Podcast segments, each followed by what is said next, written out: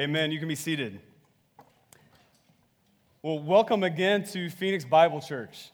Uh, it's really a pleasure to see you all here this morning. It's a joy, really. We, we put in a lot of work to get here today, uh, but honestly, it's, it's all been worth it because we get to play a place to gather to worship Jesus. Uh, and so that's why we're here. We hope that's why you're here. If you're not sure about Jesus, that's okay too. We want you to learn about him this morning. We are, uh, as I said before, a new church and a new year, and a, and a topic that a lot of us consider at a new year is this topic of joy. Like where we find joy, how we keep joy, do we have joy? All of us kind of tend to do that as we enter this new year, and it's perfect because we're going into this book of Philippians in the New Testament of your Bible that gets into this topic of joy. In fact, joy or rejoice is mentioned about 13 times in the book of Philippians. And so it's a joyful book, and that's what we're going to dive into this morning. So I'd invite you to grab a Bible. If you didn't bring one, there should be one uh, in, under the chair, kind of right in front of you. So grab that. Head to Philippians. Again, it's in the New Testament, it's sandwiched right between Ephesians and Colossians. And so you can find it there. As you turn there, let me pray for us as we get into God's Word. Father in heaven, I thank you for Jesus Christ.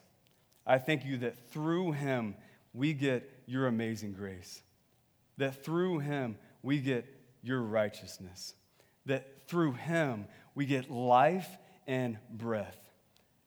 God, I pray that however we walk in here this morning, whatever circumstances we are facing, that we would see that there is a, a deep and abiding joy in knowing Jesus. Father, help us to see that as we look at your word. Help us to examine our own lives, our own hearts, our own minds, and see do we have that joy? And begin this morning by the power of your Spirit to take steps towards a joy in Jesus. We pray that in Jesus' name. Amen. So, where do you find joy and how do you keep it? We're going to ask those questions. We're going to hopefully answer those questions as we look at the book of Philippians. And, um, you know, I was thinking about it over the holidays. My wife and I took a break from social media. And uh, I would highly recommend it. Uh, it was really refreshing for us. And um, we didn't miss much, uh, just, just in case you're wondering. And so you should try it sometimes. But we took this break from social media and we came back on January 1. And we entered into the fray of Facebook news feeds once again. And uh, filling up our news feeds was evaluations and expectations, right? Evaluations of 2014 and expectations of 2015. And some people would talk about how great 2014 was and how excited they were for 2015. Some of those people annoy us, right? We're like, really? like, surely not. It surely wasn't that great. Like, I know you. Um, and then some people would talk about how difficult 2014 was. And they would talk about how ready they were to get on with 2014 and move into 2015. My favorite one was this it, it said, 2014, you sucked. It's just very blatant. Like 2014, you sucked, and they're really ready to get into 2015. And as I read these news feeds, as you may have read these or even written them, it's okay. Um, I thought this that really there's two categories of people when we see evaluations at a time like this. There's people who have experienced joy, and then there's people who are searching for joy. And really, as you read those news feeds and as we even have conversations about those things, it all comes down to our circumstances. Like a job that we got or we didn't get, a loss that we had in our family, an addition to the family a relationship that was shattered or a relationship that thrived. And you see that in those Facebook news feeds, in those threads, and you see really a, a deeper issue of our hearts that many times what we base our, our joy on is circumstantial. Uh, it's entirely based on our circumstances. We think, when I get that job, then I'll be happy. We think, like, when I retire, then I'll really be happy. We think when I meet that girl, then I'll really be happy. And then we think when I get married to that girl, then we'll really get things going. And then we think when we have kids, then we'll really be happy. And then we think when the kids move out, then life will really begin. And it's all based on our circumstances, what we have, what we don't have. But what if, as we start this new year, what if it didn't have to be that way? what if that didn't have to be our reality? What if there was a joy that went beyond our circumstances, good or bad? We see that play out in the book of Philippians. The Apostle Paul is in some really difficult circumstances. He's in prison, and yet he's joyful. Yet he's calling the Philippians to experience a joy that goes beyond their circumstances. And so that's what we're going to dive into. Look at the text with me, Philippians 1. We'll start in verse 1 together. It says this Paul and Timothy, servants of Christ Jesus, to all the saints in Christ Jesus who are at Philippi with the overseers and deacons, grace to you and peace from God our Father and the Lord Jesus Christ. So, as we get into Philippians, it was written by the Apostle Paul. If you're not familiar, uh, the Apostle Paul used to be Saul. You can read about his life and conversion in the book of Acts. He meets Jesus in Acts 9. It's a really amazing story. You should read it when you have time. This is the guy who writes Philippians. And we see specifically in Acts, Acts chapter 16, his first encounter with the city of Philippi. He goes into the city of Philippi, he meets some people, he leads them to Jesus, and essentially, they start what was the core team of the church at Philippi. That's Acts 16. Again, you should go read that. We won't have time to cover it all today. But that's where you see this church in Philippi originate. And then scholars think that he writes this letter about 10 years after that. So 10 years later, he's in prison actually again, if you read Acts 16. He's in prison again. Uh, he finds himself there and he writes this letter to the church at Philippi. And look at verse 1 again with me. He addresses them as saints in Christ Jesus. Christ, the name, is actually there 18 times just in chapter 1. The word gospel, which means good news of Jesus, is there six times just in chapter 1. 18 times, six times, Jesus, the gospel, just in chapter 1 of Philippians. And so we have to be clear as we talk about joy, as we talk about where we find our joy, how we keep our joy, joy is not the goal. Jesus is the goal. But as we get more of Jesus, we get more joy. Do you see that? Joy is not the goal. Like some churches will tell you that, some magazine articles will tell you that, society will tell you all you need is joy. If you don't have Jesus, you can never have joy. And so he addresses first that they're saints in Christ Jesus. We see that throughout the first chapter that it all starts with Jesus. So where do we find our joy? We find it in Jesus. Look back at the text with me. Verse 3. It says this, I thank my God in all my remembrance of you, always in every prayer of mine, for you all, making my prayer with joy. So, how do we keep this joy? The first thing we see in verse 3 is what? A thankful heart that Paul has. He writes this letter in prison, and yet he starts out the letter with, I thank my God in remembrance of you. And what does it say? Every once in a while, when his alarm goes off, and he's reminded, I should pray for the Philippians now. No, it says always. When I, when I first read that, I thought, is it possible that Paul said that but didn't really mean it? Like, is it possible that it's similar to you and I? Like, we've had a difficult day, we're in a difficult season of life, and we just put on a happy face?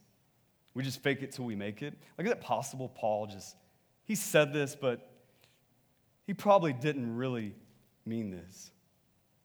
But if you look again in Acts 16, where this church started, you see this is Paul's lifestyle since he met Jesus. Like in Acts 16, you see Paul and Silas go into another prison. Paul liked to hang out there a lot. And they go into this other prison 10 years before, and it says in Acts 16 that they were praising God after being beaten and thrown into prison, they were praising God, singing hymns to God in prison. Just what any normal person would do, right? If you get beaten and thrown into prison, right? We can all relate to that. This is a lifestyle Paul had. And it wasn't because of him, it was because of Jesus. He had a, a thankful heart. And some of you might push back and say, well, this is the Apostle Paul. I mean, we can't really compare ourselves to this guy. I mean, he wrote half the New Testament, he's an apostle, right? And some of us would push back on that and defend that and say, well, you know, Paul really, he was just a regular guy. He was just a regular guy like, like you and I. Um, I think I've even said that before. I've definitely read that in books. I've heard other pastors say that. But really, that's inaccurate. Really, Paul just wasn't uh, an average guy. He was a really bad guy. Like, if you read some of the details before Acts 9 of Paul's life when he was named Saul, they're pretty intense. Like, you look in Acts 7. Acts 7, you see this guy named Stephen who loves Jesus and yet is dragged out by men out of a city and stoned to death. And it says that after these men did this, while they did this, they handed their coats to Paul, at the time Saul. And it says specifically in the text that he signed off in approval. That a man who loves Jesus at no fault of his own is dragged out of a city and stoned to death and Paul was the one holding their jackets. Paul was the one signing off and nodding and saying, That's a good thing. Paul wasn't just an average guy. Paul wasn't just a guy. He was a, a really bad guy. Worse off than probably many of you by our world standards. We would be kind of scared of Paul if we saw him in the streets in Acts 7. He's a bad guy. But what happens? Paul meets Jesus.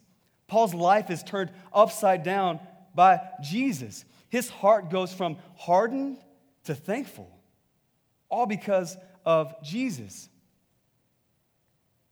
You know, I, I think if we're honest, a lot of us don't have a thankful heart. A lot of us are looking at our circumstances. Some are, are good, but they're not enough. Right? Like money. Money's good, but it's, it's not enough, right?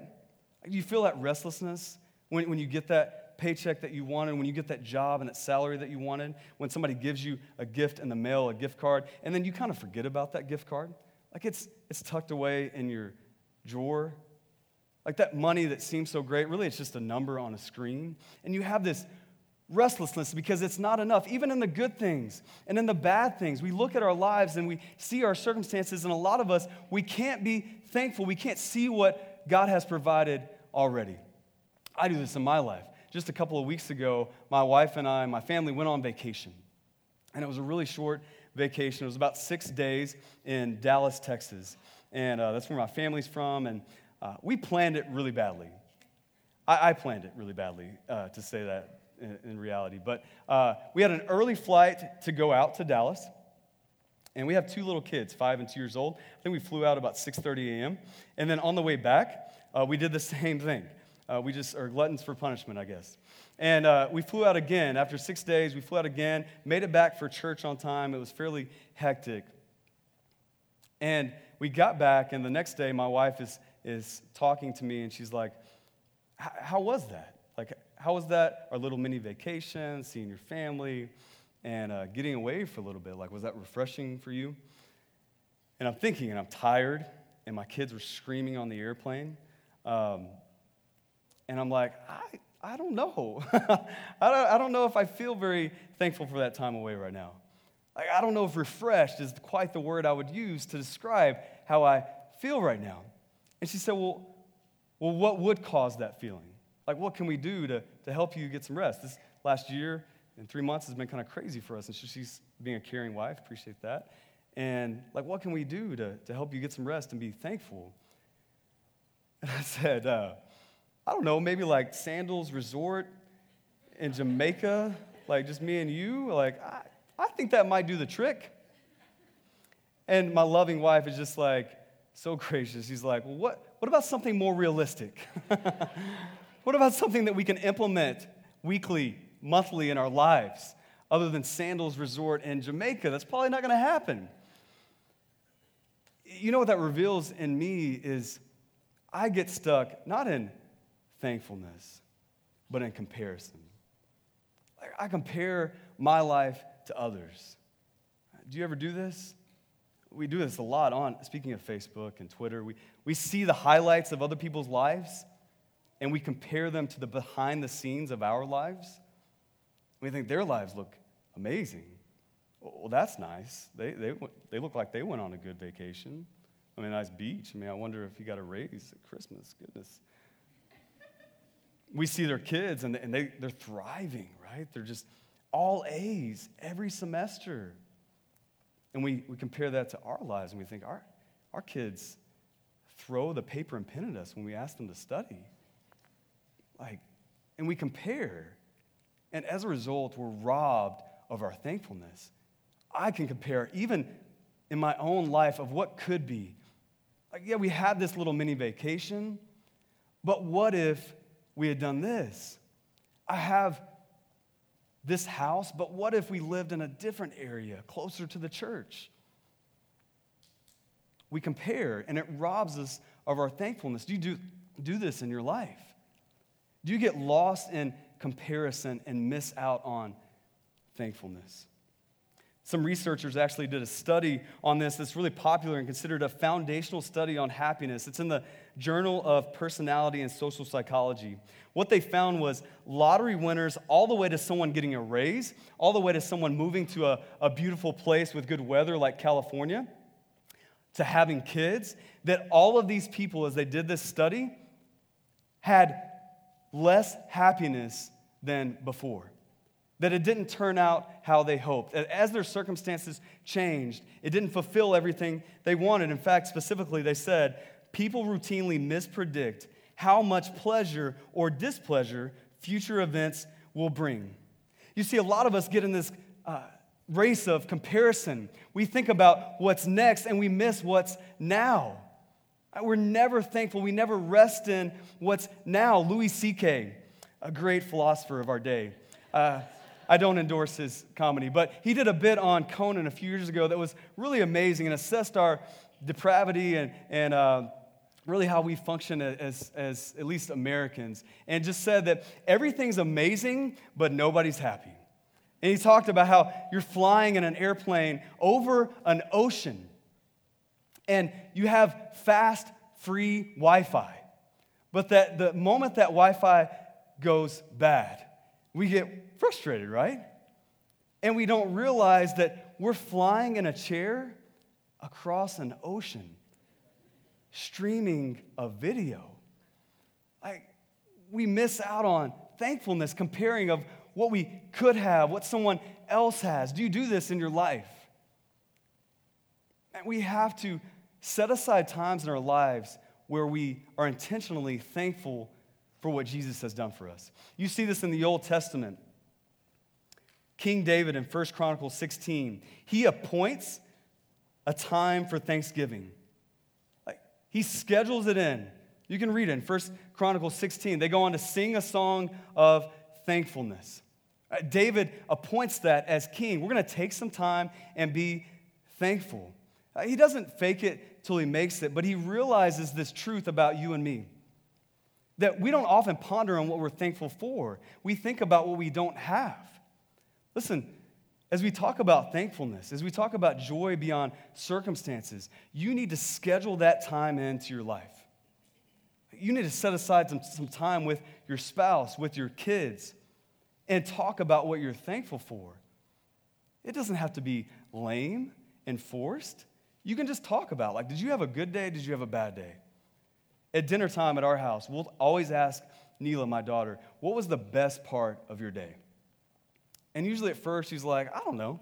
Went to school? Nothing. And we're like, yeah, well, what, was your, what was your favorite part? And eventually she comes up with something. And we celebrate that. She'll ask us what that is for us. That's just one simple thing that we do to just appoint a time to see what we're thankful for. What has Jesus granted to us that we're thankful for? There's so much that we have to be thankful for. And if you know Jesus, you have salvation. If you know Jesus, you have his righteousness imputed to you. If you know Jesus, you can come in here today and celebrate Jesus without guilt or shame, no matter your circumstances. If you live in Phoenix, you have a reason to be thankful. You can wear flip flops in January. We have so much to be thankful for, don't we? Right now, as you appoint this time to be thankful and to think about what you're thankful for, you have to be thankful for that you're not alone. Like, literally, look around the room. You're not alone. You're here. You made it here. We have much to be thankful for. Paul's going to emphasize more of that, that we're not alone, that we have partnership and relationship. Look at verse 5. Verse 5 says this Because of your partnership in the gospel from the first day until now. That's where he gets his joy from. And he says, I am sure of this, that he who began a good work in you will bring it to completion at the day of Jesus Christ. It is right for me to feel this way about you all because I hold you in my heart. For you are all partakers with me of grace, both in my imprisonment and in the defense and confirmation of the gospel. Verse 5, you see this phrase, partnership in the gospel. It's a key phrase for us as we look at the text partnership in the gospel. Again, going back to Acts 16, uh, you see this story, this, this church start in Philippi. And what you see is Paul interacts with three people who are really different from one another. The first person he interacts with is a lady named Lydia. It says in Acts 16 that she sells purple, and that day, purple would have been a fabric that would have been uh, a way to make money, and she would have most likely been a well off uh, businesswoman. So you first have Lydia. And then, secondly, it's a little bit different. You have a slave girl who's possessed by a demon. A little bit different than Lydia. Um, and then, as Paul and Silas get thrown into jail, you have a jailer who they interact. All people who are radically different from one another. But they have this common bond in the gospel. They all meet Jesus. And, here's what's amazing the book of Philippians has more coffee cup and bumper sticker verses than any book of the Bible. Like, Phoenix would love the book of Philippians. Like, we love bumper stickers, we love coffee mugs, but really they're, they're great verses. Like, they're rich verses. One of those verses in, is in verse 6 that he who began a good work in you will bring it to completion. Some of you probably know this verse, have quoted it. Maybe it's on a bumper sticker on your car. Um, it's an amazing verse, but here's what's so amazing about that verse is that Paul knew some of these people. Like Paul in Acts 16, 10 years ago, led some of these people to Jesus. And now, 10 years later, he's writing to them saying, He who began this work in you, he's going to bring it to completion. As we read our Bible, sometimes we think these are fictitious characters. Sometimes we think these are trite statements and platitudes. You need to know that this is truth that Paul felt and experienced and is now dispensing 10 years later to these people about a partnership that they have in the gospel, despite the fact that they're different. You know, as I look around this room, as I look around the beginnings of Phoenix Bible Church, I see people that are married and and some are not. I see people that have kids and, and some don't.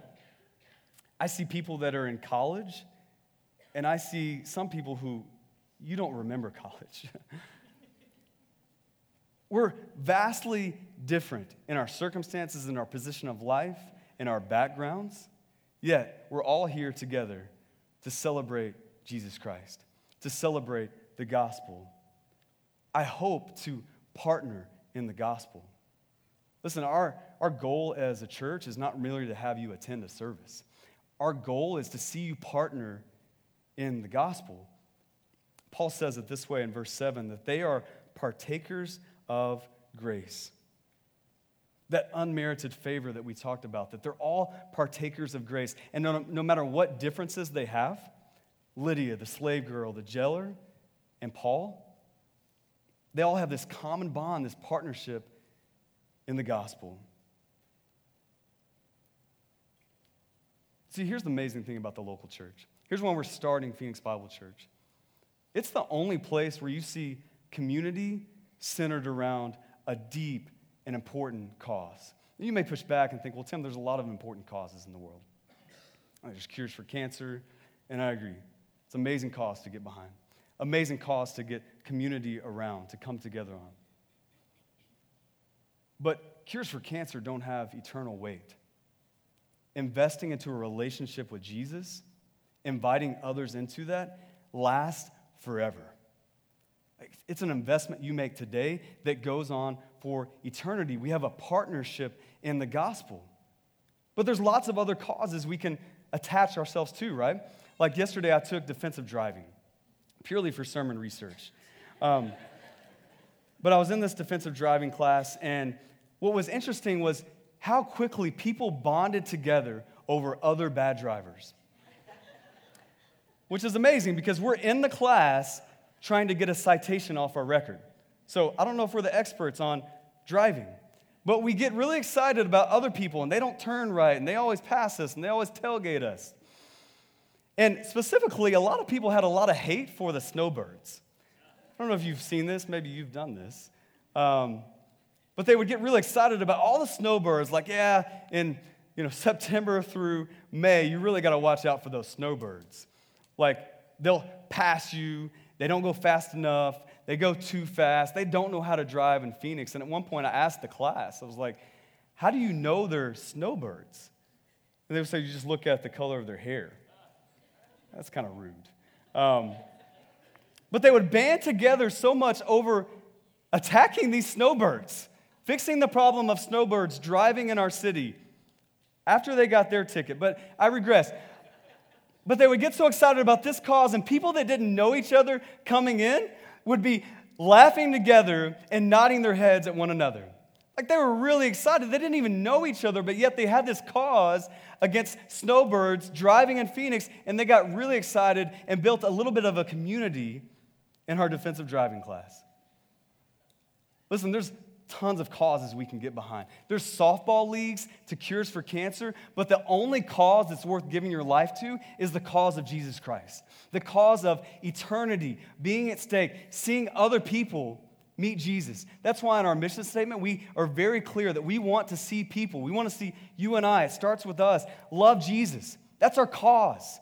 We want to see you not just love Jesus, but begin to live like Jesus. We want to see you not just live like Jesus yourself, but for that to go through you into your neighborhood, community, your family, your job, this city, that other people might meet Jesus as well.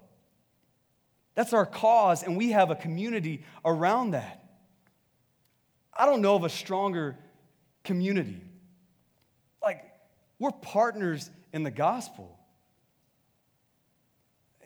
The local church is a place where we're happy when you're here and we're sad when you're gone when you're gone. The, the local church, this partnership in the gospel, is a place where when everybody leaves, these people stay. Partnership in the gospel through the local church is a place where you mourn with those who mourn. This got real last night um, in our lives, in our church, as we had a family who's a key family in our church the, the husband's actually on our, our lead team in our church. And they've been up here yesterday and um, getting ready for today, and, we're really excited about this day. We get a text from them at 1 o'clock in the morning saying that their teenage son had passed out three times in 10 minutes and that they were on their way to the ER.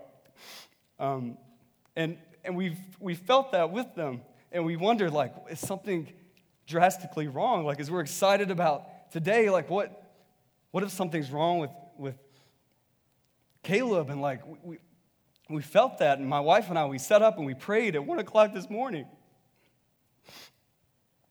Because we wondered, like, what's, what's going on? And I still, we don't know what's going on. They went to the ER, they didn't find anything. They recommended that they go to a cardiologist. They're going to do that. And we prayed for them. And I'd ask you to, to pray for this family in our church. They're a dedicated, beautiful family who love Jesus, whose circumstances right now don't bring them a lot of joy.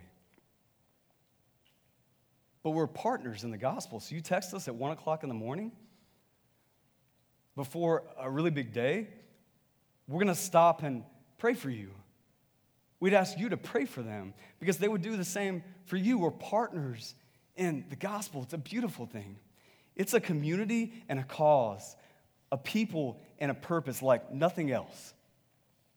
That's what we invite you in to at Phoenix Bible Church.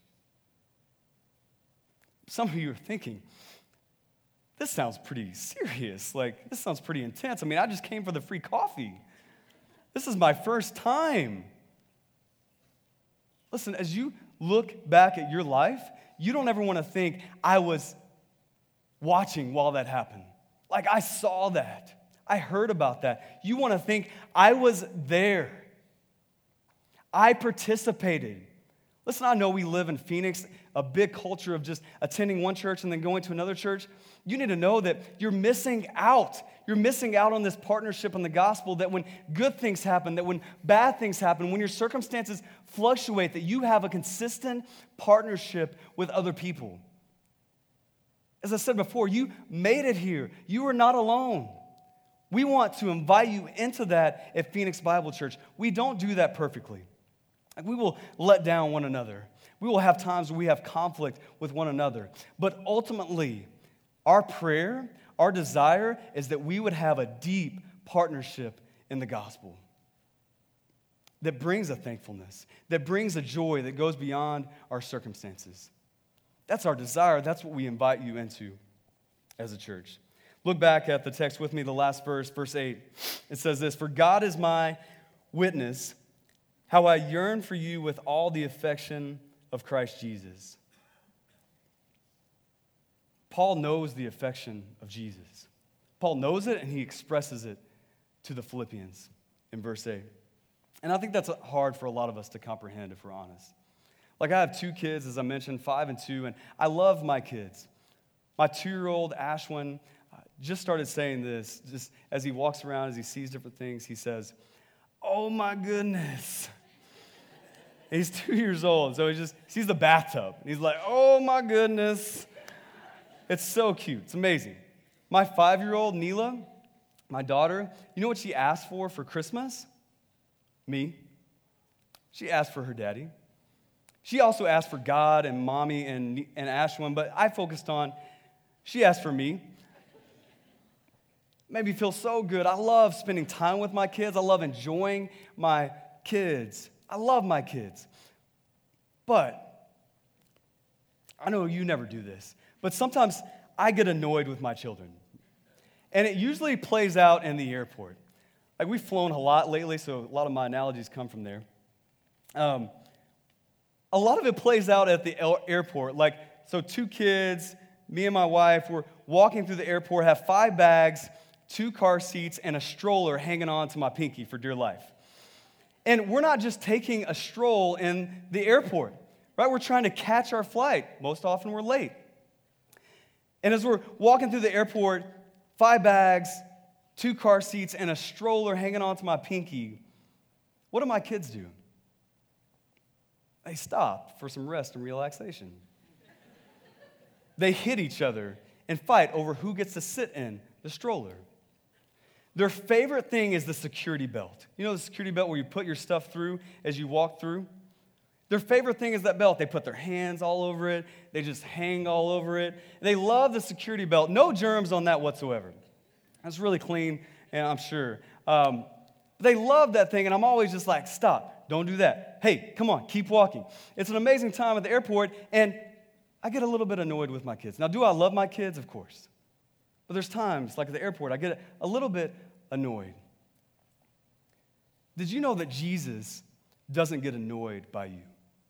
That his affection is pure and perfect because he is pure and perfect. 1 Peter 1 calls Jesus like a, a lamb without spot or blemish. Jesus is like a lamb without spot or blemish. He's completely perfect.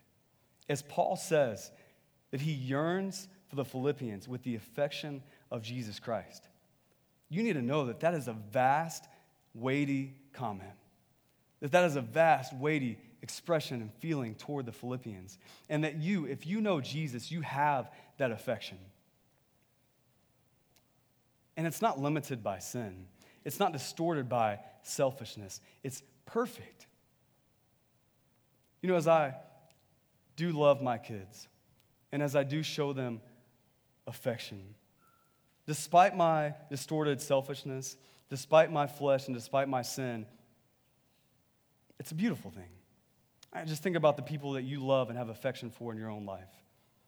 Maybe it's your spouse, maybe it's your kids, maybe it's a friend, maybe it's your parents, people that you have deep, deep affection for in your life. As beautiful as that is, how much more beautiful is the affection of the perfect Son of God for you? You need to know that if you know Jesus, you have that affection. And that Paul says that he gives that affection away. Uh, so we would invite you, as you think about joy beyond your circumstances, to receive that affection, to know that affection of Jesus, but to also give it away, that we would be able to share that affection with one another, that we would be able to share that affection with other people who don't know who Jesus is. That's our desire as a church, to see a joy that goes beyond our circumstances, that comes from the gospel that comes from Jesus, that comes as we partner in the gospel, that comes as we're thankful, that comes as we receive affection and give affection from Jesus. It's a radical, life changing joy that we get to be a part of as Christians. As we close, what, what would it take? What would it look like for you to take steps in these areas of your life? Like some of you may push back and think, well, I, don't have anything to be thankful for. I don't feel a lot of affection in my life. I don't know anybody to partner with. But, but I would just say, as you, as you even look at thankfulness, maybe in your life, maybe you've had some sickness, some sin, some strife. Maybe your 2014 wasn't all it was cracked up to be. But what if you looked at all the provisions Jesus has made through all those circumstances? What if you looked at his unchanging affection through all your fluctuating circumstances? If you're thinking, I don't have partnership, nobody knows me. I mean, I, maybe I come in and out of these doors, but I'm not really connected to anyone else.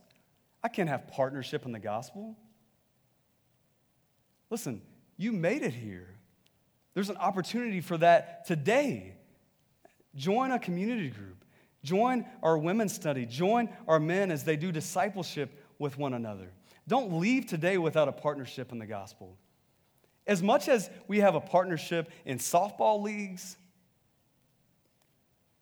sewing clubs, whatever your thing is, how much greater is a partnership in the gospel? How much more worth it is a partnership in the gospel? Even your family you share their last name, and that's an incredible bond.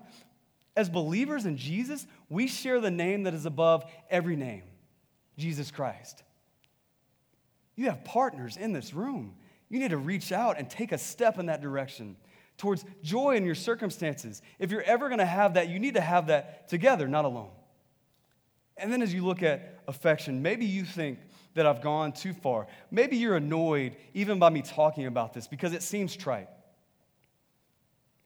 You look at your life and you think there's a lot of ways I don't match up with God. There's a lot of ways He's probably displeased with me. There's a lot of ways I've screwed this up way too far and can't go back now. You need to know that in the midst of that, Jesus has affection for you. So much affection that He walks alongside you. So much, so much affection that He lived a life on this earth, that He can empathize with everything you have experienced.